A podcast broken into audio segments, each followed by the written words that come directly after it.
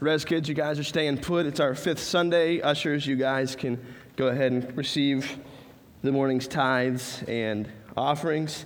Uh, it's a little chilly in here. I apologize. There's two uh, temperatures in this room there's hot and cold. And so we could have kicked the boiler on and sweated us out like Christmas Eve, except worse because it's warmer outside, or just be a little bit chilled. So the rest of winter, the thing will be rolling and we'll be hot. But this morning we'll rest in this little bit of chilliness that we have because of our uh, beautiful weather outside. Uh, in basketball parlance, uh, there is this concept of a getaway game. Now, I, I really try not to overuse sports metaphors. My first ever sermon, uh, when you're a kid growing up in a small town and you decide you want to preach, like everyone throws you a doggone party, you know? And so I preached this sermon. It was not good. Everyone told me it was phenomenal, you know? The, the premise was that, like, as a church, we're like a team, you know? And it, yeah, it's just exactly what you would expect. Um, and everyone was just glowing in their review, except one person who was honest with me. He said, You know, that, that was good but just be aware, like, you're going to be tempted to use sports metaphors in every sermon you give. And there's people that just don't like sports. There's people that just don't get it. And so that little conversation has stuck with me all these years, and I try not to overuse them. But this morning, just, I couldn't get away from it. Imagine the Los Angeles Lakers are playing a five game road trip on the East Coast. They've played in New York against the Knicks and the Nets. They play over in Boston, then over in Philly, maybe on Christmas Day. Then they have one more game before they have a few days off. They get to go back out west and play some good opponents. And that one game before they take off is a Wednesday night in Cleveland. And no one really cares about that game. The players and coaches, they're thinking about what just happened and they're looking ahead to the next game. They're looking ahead to their break or the opponents that lie ahead. The arena is half empty. You can get tickets on StubHub for cheaper than the parking outside the stadium and it's not on national television. It's like a regionally televised game while the college football playoffs are on another channel. So there's like 50 people in the whole world watching these guys play basketball. This Sunday, the last of the year, is sort of like the getaway game for the church today. We're sandwiched between Christmas and the new year. People are traveling, they're tired, and they're getting that last bit of rest wherever they are before embarking on a new year. We've got plans for sermon series and meetings and directives and all sorts of things in 2020. We've celebrated God's faithfulness in 2019.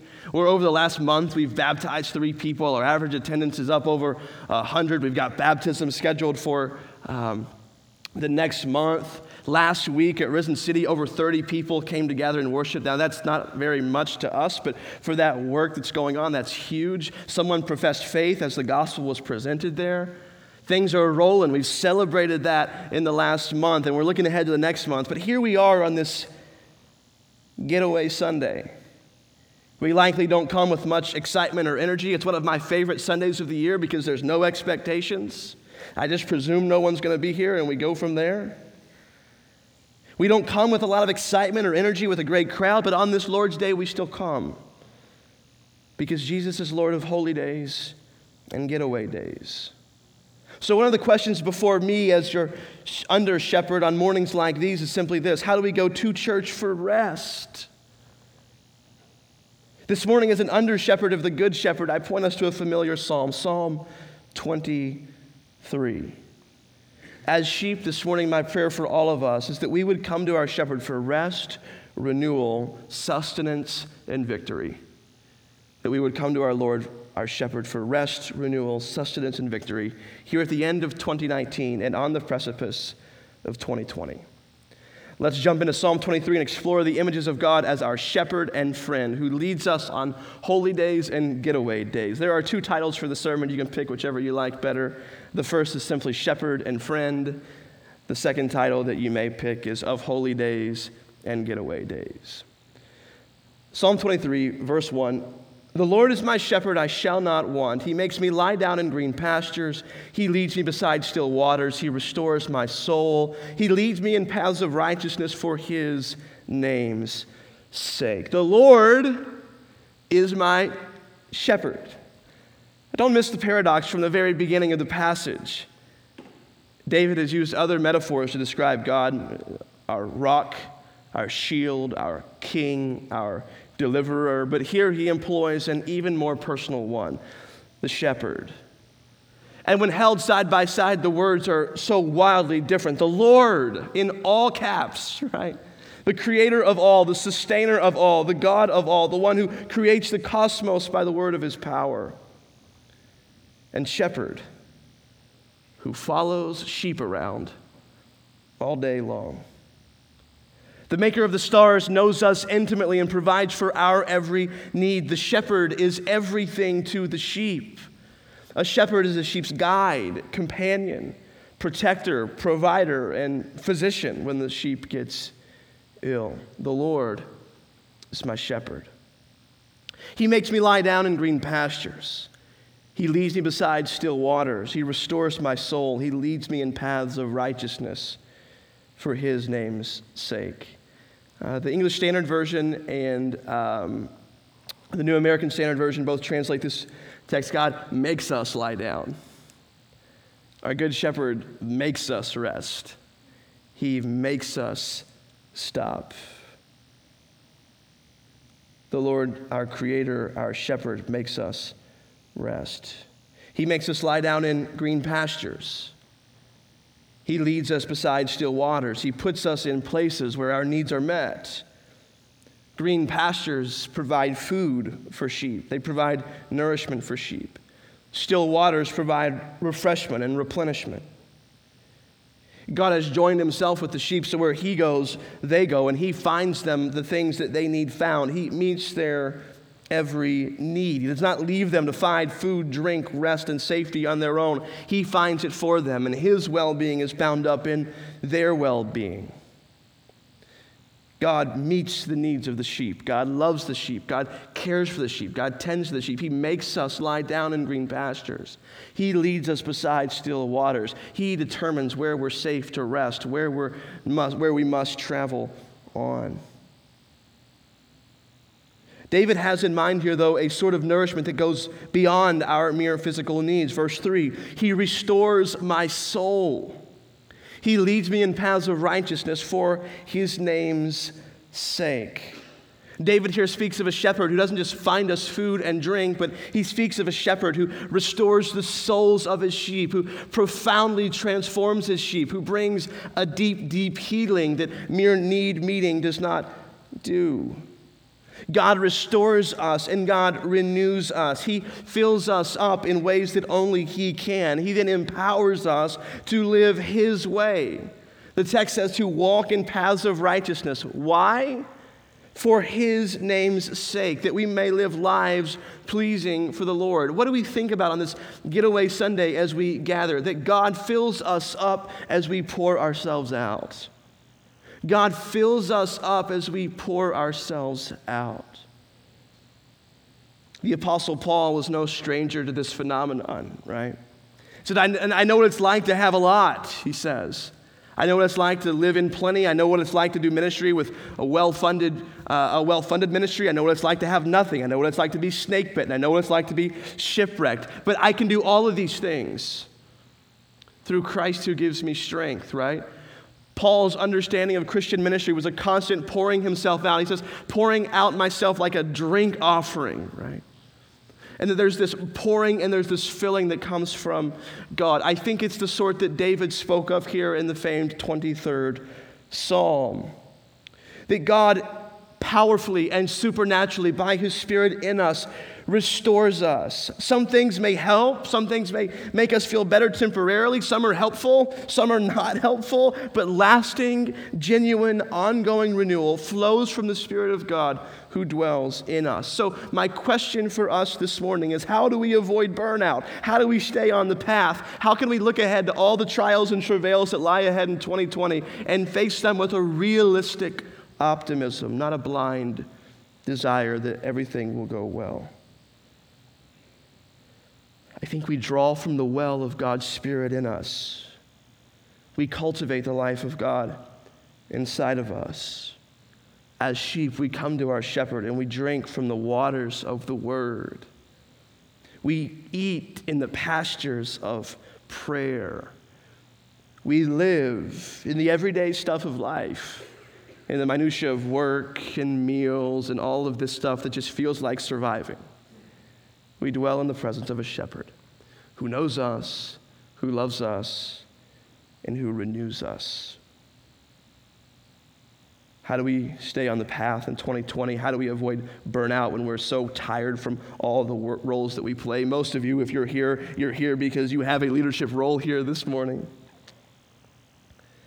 Drink from the waters of the word, eat in the pastures of prayer, and cultivate the life of God inside of you. Rest in the company of the shepherd, even when it gets hard, leading me to verse 4.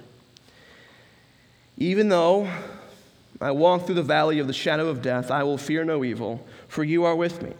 Your rod and your staff, they comfort me. As poetry so often goes, there's a sharp contrast quickly placed side by side. We see green pastures, we see still waters, we see this idyllic setting, and then quickly we go to the shadow of death. We're here far from green pastures and still waters, but the shepherd is not far from the sheep. Hear this, church. The valley of the shadow of death is just as much part of the right path as the green pastures and still waters.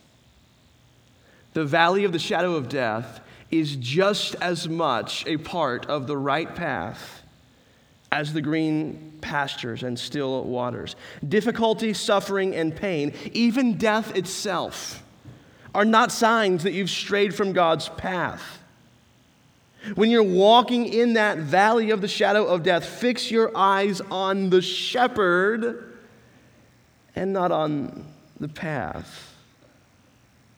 When you're walking through the shadows, know that the shadows play on your fear because you don't know what's in them. But there's nothing in these shadows there's nothing hiding in them that can hurt you. Even if my path in life gets so dark and the worst case scenario plays out, I have a shepherd who has died and come back to life, who will usher me from this place right into his arms. So, church, you and I and we have nothing to fear. Nothing lurking in the shadows can do anything to us without getting through the shepherd first. Why must we not fear? For you are with me, David says. Your rod and your staff, they comfort me. David speaks of the rod and the staff of the shepherd. Now, the rod is like this cudgel worn at the belt that would be used to just fend off sort of a, an attacker, if you will. You've got the rod in one hand, fending off attacks, and you've got a staff a staff to make sure the sheep do what they're supposed to do, a staff to make sure the sheep stay near the shepherd. And here's this Davidic picture of God fighting off our enemies and God disciplining and keeping near him his sheep. I'm not afraid, David says, because my shepherd is fighting for me and my shepherd is fighting me, in a sense, to keep me from running off away from him. He's protecting me from the outside. Anything that's going to come to me has got to come through him. And he's making sure I don't think I see green pastures over here and decide I'm going to wander off. And the moment my head turns to wander off, I feel that hook wrap around my neck and the shepherd draws me closer to his arms. I am not afraid because my shepherd is so, so good. Jesus, church, is our good shepherd. He does not leave when danger comes. He does not see his life as more valuable than the sheep. He does not see wolves and say, You're on your own, sheep. I'm out of here. In fact, Jesus, our good shepherd, John 10 teaches, lays down his life for his sheep. Jesus doesn't just fight our enemies, Jesus has defeated our enemies and continues to fight on our behalf. He leads us, He guides us, He comforts us, He restores our souls. He sends us His helper, the Holy Spirit, to dwell in us, who gives us true, lasting, and helpful rest on holy days and getaway days. And Jesus, this good shepherd, has invited us into his family. He's invited us into the victory he won through his substitutionary death and victorious resurrection, which leads me to the second metaphor in our text, verse 5. You prepare a table before me in the presence of my enemies. You anoint my head with oil, my cup overflows. Surely goodness and mercy shall follow me all the days of my life, and I shall dwell in the house of the Lord forever. Now, it's one thing to survive a threat from the enemy, it's quite another thing to triumph over that enemy. This second metaphor introduces one of a friend who invites us to his table. David here pictures God as our host, a table that looks like an ancient Near Eastern victory feast, one in which the losing party must come and watch as we enjoy the victory that we have won. The picture here in verses 5 and 6 is one of God, our friend, inviting us to his table. It's one of God, our friend, honoring us in incredible ways as he anoints our head with oil, making us feel like the honored guest. We sit at his table. He anoints our heads with oil, and our cup overflows. He is the best host. We don't have a lot of categories for this in the West. We're not the most hospitable people. Uh, whenever we spend time in, in India and you go out in the village and you sit down in someone's hut and they bring you a chicken that your heart breaks because you know that this costs like a whole lot, and this is worth a lot to their family. They make you the best tea with the only sort of milk they may have for the chai. They give you everything they have. They bring the best for you. We're in there and they bring out their bed so we can sit on the bed instead of the floor, right? There's this culture of honoring the guest. And here, David pictures God, the king of the universe, bringing out the best he has to offer, overflowing our cup with the best wine, God giving his best for us. In the ancient Near Eastern world, being invited to someone's table was a really big deal. It created a bond of mutual loyalty to one another. And in many cases, a meal was sort of the culminating act of making a covenant. We walked through Exodus last uh, for much of 2019. If you remember in chapter 24, verses 8 through 12, the elders of Israel, be, Israel beheld God, and they ate and drank as they entered into covenant with him. This was again the case at the Last Supper when Jesus announced, This cup is the new covenant in my blood. Being invited to God's table is being invited into God's family. And being invited into God's family being, means we have all the rights and privileges of being a member of the household of God. He goes on in just pure praise. Surely goodness and mercy shall follow me all the days of my life, and I shall dwell in the house of the Lord forever. God, the host, has invited me to the table. My cup overflows. He has anointed my head with oil. I am now in covenant with God. And now that I am in covenant with God, surely I will dwell in his house forever. Surely goodness and mercy will follow me all the days of my life on holy days and getaway days, on good days and bad days, on days where I feel really full full, and on days where I feel really empty, the Spirit of God dwells in me, and surely I will dwell in the house of the Lord forever. Wherever I go, covenant mercy is mine. Goodness I don't deserve is mine because of God's initiating act. And forevermore I will dwell in the house of the Lord. As members of his church, we dwell in God's family today, but there's also a sense of pilgrimage at play here. We are on a journey to God's house where we will dwell with him forever. Jesus is the good shepherd who protects us from the enemy. Jesus is the good shepherd who lays down his life for the sheep. We get tired, and our shepherd shows us rest. We hunger, and our shepherd finds us food. We thirst, and our shepherd leads us to still water. We are tempted to fear, but we trust our shepherd even in the darkest days. Jesus is the good shepherd who protects us from our enemy. And Jesus is our friend who has invited us to God's table. His blood is the cup we drink there. His body is the bread we eat there. We triumph over our enemies through the blood of Jesus Christ. We are invited to the table by a loving Father who has made a way for our entry into the family. We have entered into covenant with God through the broken body and shed blood of Jesus. So now, surely goodness and mercy will follow us all the days of our lives. Worship team, if you guys will, or Nate, if you will come on up. So this morning, on this chilly but warm outside, this paradoxical existence we live, this morning, church, we rest. We're reminded that our task is not to work until exhaustion. One of the things I've learned as being a young guy in ministry who's, um, who's done well, who's done poorly, who's been humbled, who's done, uh, lived a lot of different things over the last five years, four or five years. One thing I find is you go to these conferences and you, you hang out with other church guys, and there's this like, oftentimes, not always, there's this like subtle bragging about who works the most. or this subtle bragging about who works the hardest. Like, everyone's sin is they work too hard. You know what I'm saying? Like, everyone's like, oh, bro, I just, I just work so hard, man, for the church, and I just need God. I just, I work so hard and I just, you know, et cetera, et cetera. And there's this sort of like idolizing of productivity. We hold up productivity like it's this thing that's going to give us contentment and peace and going to give us meaning. I have never met a guy, I may hopefully, if I meet this guy, I want to hang out with him.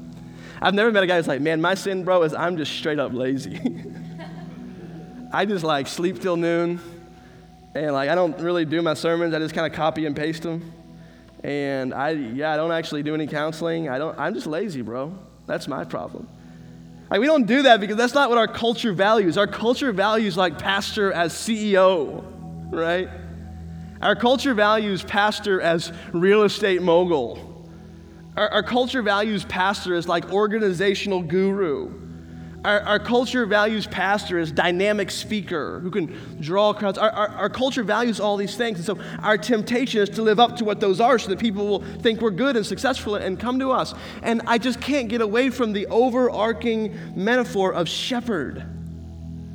God doesn't call us to frenetic activity, and God doesn't call us to just lazy stillness. There's a season for everything. There's a season for resting, a season for working, a season for joy, a season for sadness. And what we have in Christ is a shepherd who doesn't just hold up a standard and say, You must be like this, but he comes to earth. He lives with his sheep and he guides us through every season.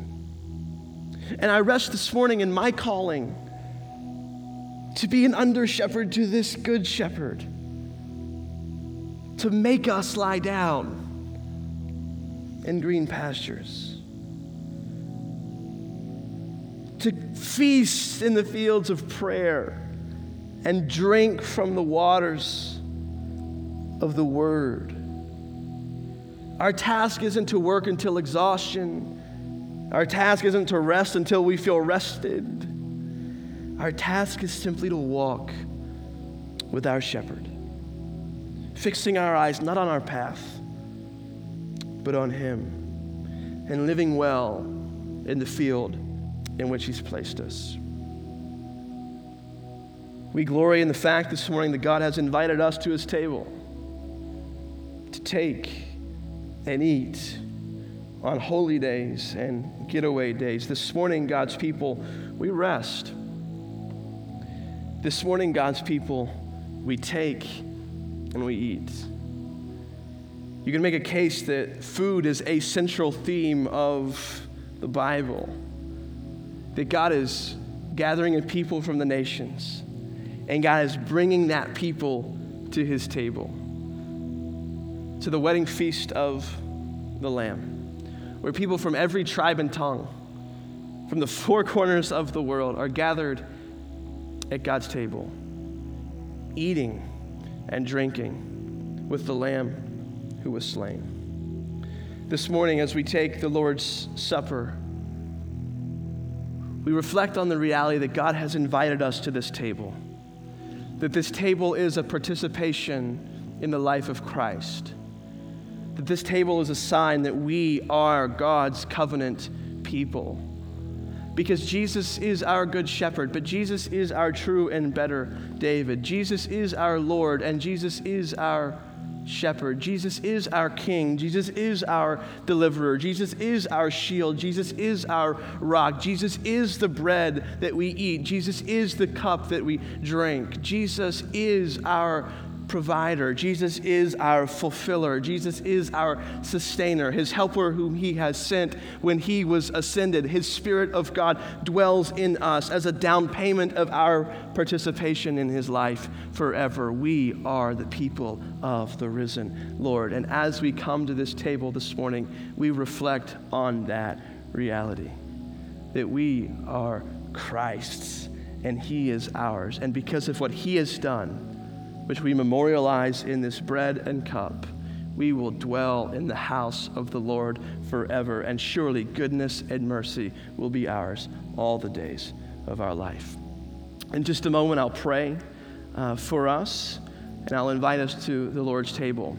As I remind us every week, this table is for uh, Christians, meaning this table is for people who uh, have believed Jesus is the Son of God. He lived, died, and rose in their place. They believe that by faith. They've turned from their sin and they're following Him. Uh, if you don't believe that, it wouldn't make sense for you uh, to take it. Uh, but we are thrilled that you're here. we invite you to come to the table if you'd like. Uh, and then when you get up here, just kind of make it, I don't know. And then I would love to pray with you. Uh, just, God, thank you for this person. Thank you for bringing them here. Thank you for creating them and for loving them. Uh, if you are introverted like me, and that sounds like one of the worst things you could ever imagine, uh, just stay seated. No one's looking at you, and if they are, that's their problem, man. This is a safe place for those in Christ and those who are far from Christ in whatever sense that may be.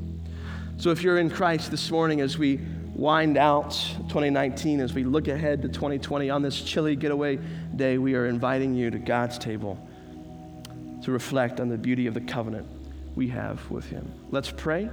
Uh, I'll give you a couple moments for reflection, and then we'll take the Lord's Supper. Father, thank you for your word that fills us and restores us because your word is living and active and sharper than a two edged sword. Thank you for guiding us, God.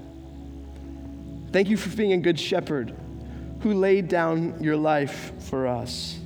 Thank you for your rod that protects us and your staff that keeps you near. Thank you for giving us your victory through your cross and resurrection that we may receive it by faith. Thank you for inviting us to your table where we could never come on our own. We praise you for the goodness and mercy that follows us all the days of our lives that we simply do not deserve. Father, this morning, give us rest. Brothers and sisters are tired from a long year and they're tired from a busy holiday. Spirit of God, grant us your true and lasting rest. In Jesus' name we pray.